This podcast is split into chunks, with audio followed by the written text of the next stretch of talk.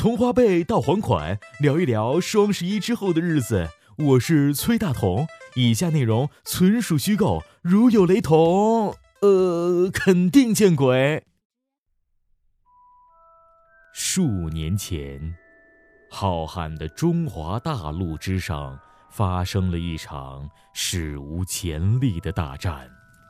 那一场战争，一夜之间让亿万人食土、剁手。凡途经之地，民众冤声载道，其状凄凄惨惨。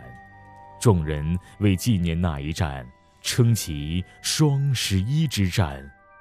吾辈有幸亲历此战，只能说，凡战至所至，场面，场面一度尴尬。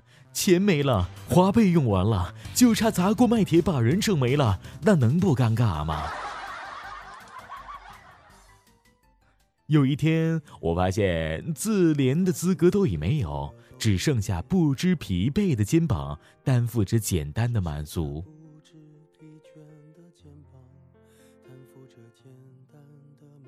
其实，我生活在一个不富裕的家庭，我有梦想。我想成为一名主播，可可我没有钱。哼，我以为我会这样走过一生，直到有一天我发现了蚂蚁花呗，我入了魔。因为我清楚的记得有一年双十一，我在天猫上看到了一部麦克风，一千四百九十九元，我想买，可那个时候我没有钱。我穷，我不敢去做，我不敢展示自己的声音，我自卑，我自己都看不起我自己。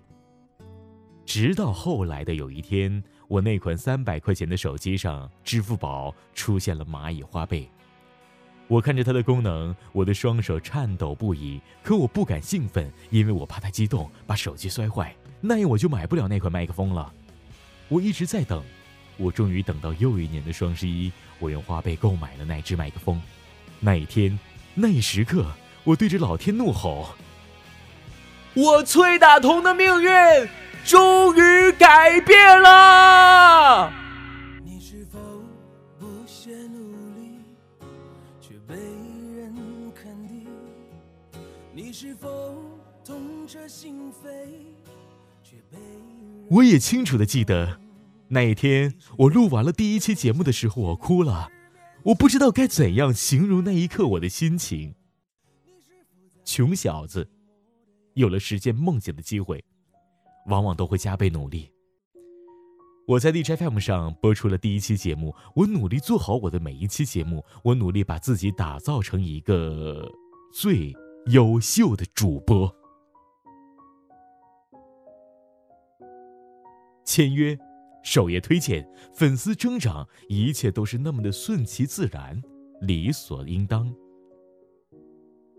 我想，我曾经那么穷，我应该富裕一次，哪怕几个月、一两年。哼，那是不可能的。我怎么会只富一两年呢？我一生都可以结算每一年双十一的购物车。财政的收入让我膨胀，让我极度膨胀，甚至让我挥金如土。那一年又一次的双十一，我购物车里有很多东西，我的心里只有一个声音：买，买，买！我买了，可是我忘了我的麦克风坏了，我忘了我花光我所有的钱了。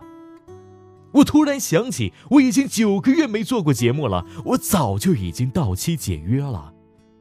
是啊，我早就解约了，我透支工资。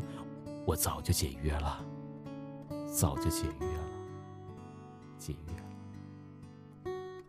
我只记得双十一五折，我只记得买买买。我来到了悬崖，我看着远方，我似乎看到了那个破旧的麦克风，我似乎看到了我的梦想。可是，我还看到了一艘游艇。我想买买买。